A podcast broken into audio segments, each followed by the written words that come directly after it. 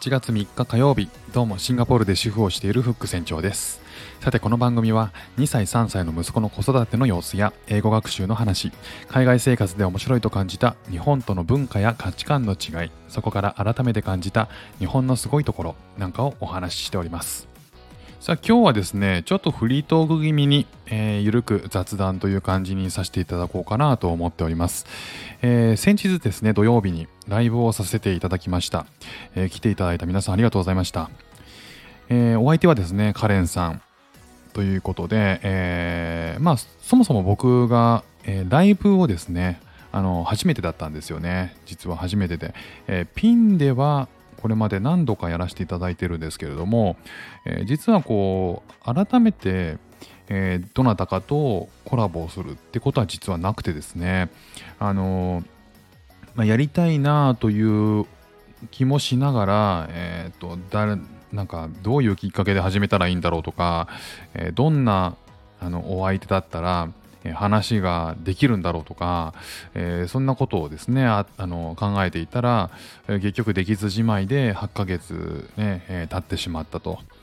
ということなんですけど、えー、今回ですね、カレンさんからお誘いいただいて、えー、こういう機会をいただきました。えー、きっかけはですね、えー、カレンさんの、えーと、いいねの数がですね、えーと、ななせんななひゃくななじゅうななに人目になった、えー、その人目に押したえー、人を、えー、誘うっていう風なお話だったんですよね。えー、それをですね、あの一番最初にライブをした時に教えてくれて、ああそういうことなんですねと、えー、ただ、えー、とフック船長とはあのいつかライブをしたいと思っていたっていう風に言ってくれて、非常に嬉しかったですね。あのもともと今回ライブをしたのはですね、あのもともとは、えー、その前にですね、一回ライブをさせていただいてるんですよね、カレンさんとね。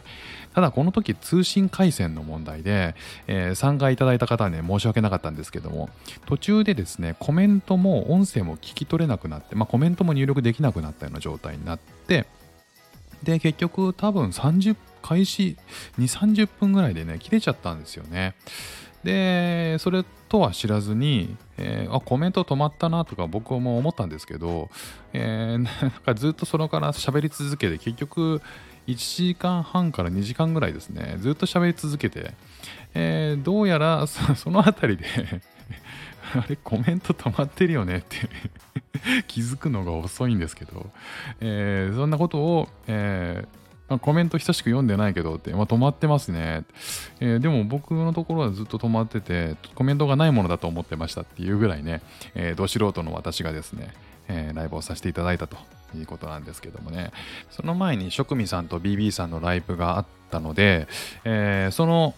そこにもちょっと参加させていただいて、僕はその時食器洗いをしながら聞いてたのであんまりコメントができなかったんですけどね、えー、その後だったので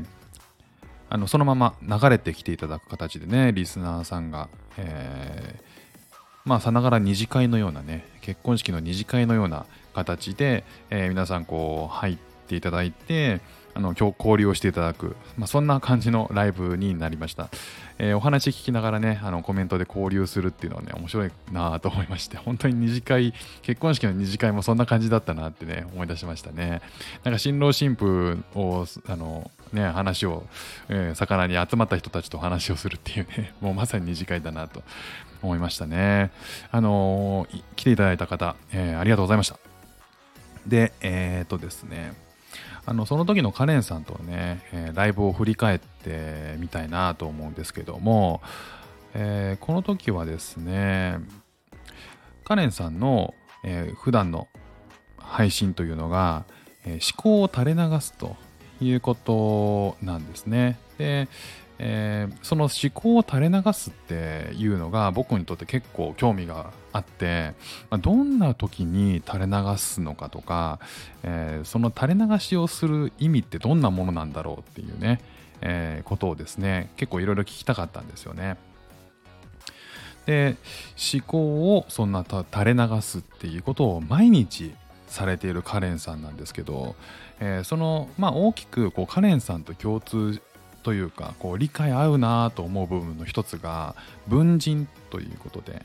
あのまあ人にはいろんなね、えー、視点の自分が存在していて、えー、スタイフの中の自分とか、えー、仕事の中の自分とか、家庭の中の自分とか、えー、友達の中の自分とか、えー、その中でも、えーと、複数の自分があって、えー、なんでこう自分というのが一つじゃないような感覚を分人っていう風に言ったりするんですけど、えー、そんなね分人っていうことをテーマにしたりとか、そのカレンさんの垂れ流す行為って何なんだろうっていうねことについて、えー、いろいろ話を、えー、させていただいたんですよね。もうにじかんぐらいねずっと話しちゃいましたね。いやもう本当に楽しかったです。でなんかそのすごいなと思ったのが、えー、話の内容も面白かったんですけど、その、えー、終わったのがですね、えー、おそらく日本時間だとじゅうにじはんぐらいだったんですよね。で、えー、僕はそれからこうあのシンガポールですね、いちじかん時差があってちょっと早いので、あ遅いのかな、えー、終わった時間はじゅういちじはんだったんですね、こっちだとね。でじゅうにじはん、日本時間じゅうにじはんにもかかわらずですね、えー、後で気づいたらカネさんはなんとその後に、えー、垂れ流し配信をするっていうね垂れ流し収録をして配信してたってねすごいなと思ってまあ一あのその時のね、えー、話の中でも毎日するっていうことが意味があるんだという話をされていて、えー、まさかねあんな遅くになってね、えー、そっからまた配信してると本当すごいなと思いましたね。でその垂れ流しっていうことはあのどんな部分がすごいなと思うかって僕は思ってるかっていうと、自分の思っていることを素直に吐き出すっていうのはすごいなと思ったんですよね。でそれを毎日やると、だから僕はその、はいえー、コラボの時に聞きたかったことはなぜ毎日できるんですかっていうことなんですよね。なぜ毎日そんなにこう吐き続けられるのかって吐き出し続けられるのかっていう。でそしたら、えー、カレンさんは、えー、いい時もやるし悪い時もやると、えー、もちろんその中には言わないこともあると。であのよく毎日やるなと思うけどってご本人もね、でも、えー、仮に一度でもやめたとしたら再開しようとした時に、えー、やろうって腰を上げなきゃいけないと。だから、えー、意思がそうやろうっていう意思が働いちゃう時点で、その時点でこう自分のえー、ナチュラルなこう思考っていうのを、えー、吐き出せきれないんじゃないかと、ね、話すことを意識してしまう時点で垂れ流しではなくなってしまう気がするっていうふうにおっしゃってたんですよね。いや本当にストイックだなと思いましたね。あの習慣だから要は垂れ流しになるんだと、ね、だからその毎日ねその繊細なえー、些細なねこの感情の機微っていうのを常に観察してないとできないだろうなと思って、でその課題の分離がね、えー、できてないこともあって、えー、ご本人ね課題の分離ができてないこともあると。だから、えー、なんかこう怒りに任せてというかカッとなっちゃって、えー、吐き出しちゃうこともあるし、えー、その時はねあのふと自分に返我に返って課題の分離できてないなと思うこともあるらしいんですよね。で、えー、その後にいろんな人のね、えー、コメントが入ってくるじゃないですか。それを見て気づけたりとか、えー、その後のそのコメントに対して返信をするっていう収録も や, やられているので、その時に、えー、その振り返り収録で整理できたりとかっていうことをするみたいなんですよね。だからこう吐き出してみんなの意見を聞いて参考にして、さらに、えー、振り返りで自分をの考えをまた整理するって、そうやって、えー、ご自身の頭を整理してるような感じなんですよねきっとね。いやーすごいなー。きっとねそのだとしてもですよ、僕はそもそもそこまで自分と向き合えないことが多いんですよね。そもそも勇気が出ない、まあ、つまりこう話したくないことを話してないっていうのは確かにあのカネさんもおっしゃってましたけど、えー、僕だったらねあのふて寝すると思うんですよその日その日もうダメってねあのベッドにダイブすると思うんですよね。そこをねあのよし収録しようって思うっていうのがすごいなと思いますね。僕だったらねあのふて寝しちゃって収録今日パスですってごめんなさいあの今日なしですって言っちゃうと思うんですよね。だからそれがね、あの前に続けるっていうことは、逆に言うとその自分に自然が自然とね向き合う環境っていうのをね作るっていうふうに意識してらっしゃるんだろうなっていうふうにも思いましたけれどもね、えー、文人の話ね、またそこでちょっとしたんですけど、いろんな文人がいて、えー、彼女の中にいろんな文人がいて、いろんな意見を出してくる。それはね僕も一緒なんですよ。えー、一つのことだけじゃなくて、えー、もう一方の自分、もう一方の視点から見てる自分もいて、例えばこうもポジティブなこともあれば、同時にネガティブなことを言う自分がいたりとか、えー、積極的なことを、えー、考える自分がいたら、もう一方で消極的なことを考える自分も同時にそこにいたりするんですね。で、どっちが強いのかとか、そこで戦わせたりとかっていうのを、えー、常にしたりとかしてるんですよね。でまあえー、と理想の的なことを言ったり、現実的なことを言ったりとかね、でそういうのがね同時に存在するんですよ。で混乱するっていうつどつ混乱するわけじゃないんだけど、どれも自分だっていう話なんですよね、この文人っていうのはね。だからその辺はあのカレンさんとお話しして、あ分かる分かるってね共感あのお互いにしたんですけどね。ただまああのカレンさんの場合ね、こう日々こう垂れ流すってことで自分をねよく観察してるんだろうなと、えー、もう一人のもしくはこう他の自分がいてね、まあ言い合ってるんでしょうね常にね。で冷静な自分で話す、熱い自分で喋る、使い分けてそういったねことを使い分けているっていうのもねすごく印象的でした。あとねあのすごいなと思うのが、えっと、コメントとかを、えー、カネさんが他のね配信者さんにコメントをしてる時とかね、えー、見てるとめちゃめちゃ共感しているんですよね。で僕にもコメントしてくれる時にめっちゃ共感してくれるんですよ。でその共感ポイントはもちろん多いんだ多いこともある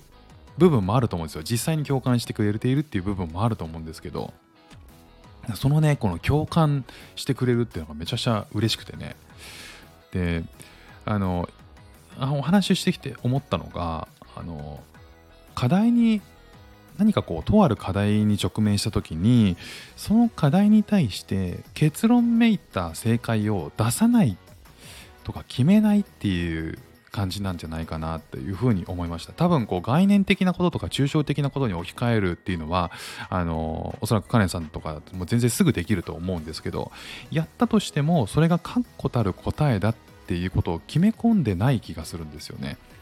だからこう状況によって、えー、全部違うし、人によってね状況によって全部違うし、えー、とかあとはお話ししてる中でこうスタイフの収録とかでテーマとしてあのハック的なね Tips をやらないっていうことをおっしゃってたんですよ。それは僕もそうなんですけど、すごくあの共感する部分があって、えー、おっしゃってて、あとは自己啓発本とかをね読まないらしいんですよね。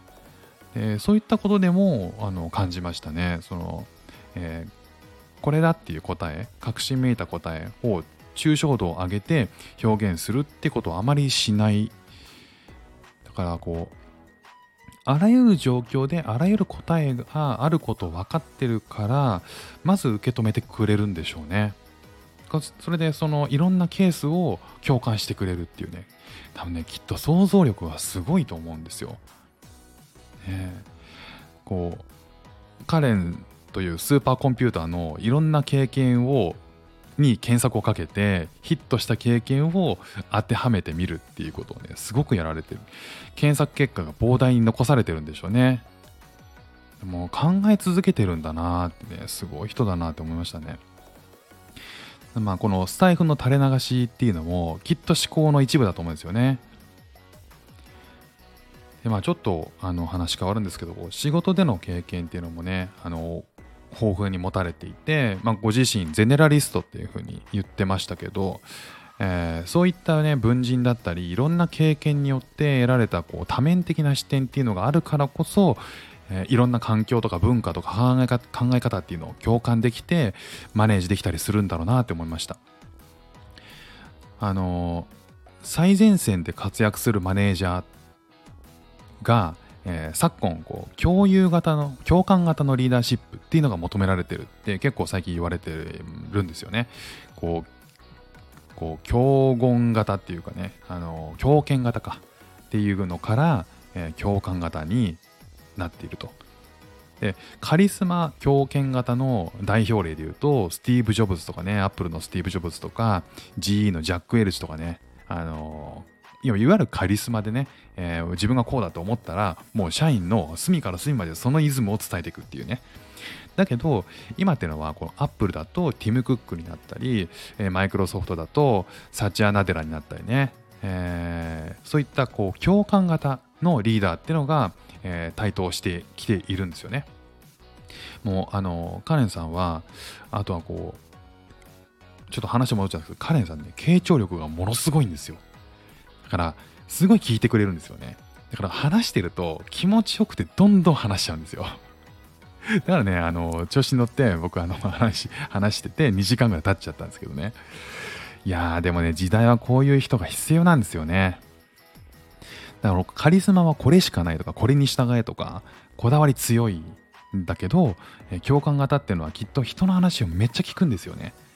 聞いて聞いてでもちろん自分自身も日々悩んで新しいことへの挑戦っていうとかをしていってでそれで成長するっていう、ね、そういったことをずっと繰り返していく方なんですよね。いやもう時代はこういう人が必要なんだなと思いますね。あの自分はねゼネラリストで一つのものを、えー、極めてないからっていうふうにカレンさんおっしゃってましたけど、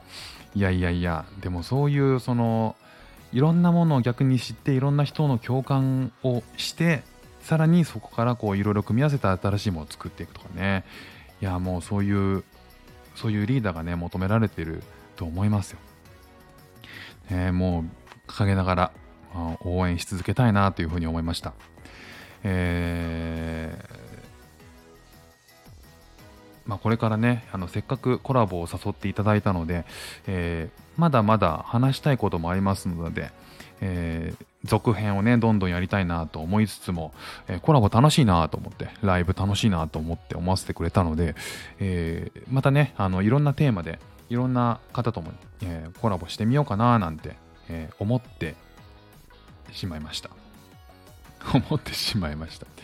えー、なのでね挑戦はしたいなと思っております、えー、スタイフの恥はかき捨てっていうね言葉をカレンさんがあのおっしゃってたんですけど、いやもうほんとその通りだなと思うので、えー、いろいろチャレンジしていきたいなというふうに改めて思いました。ということで、えー、今日も聞いていただきましてありがとうございました。フック船長でした。ではまた。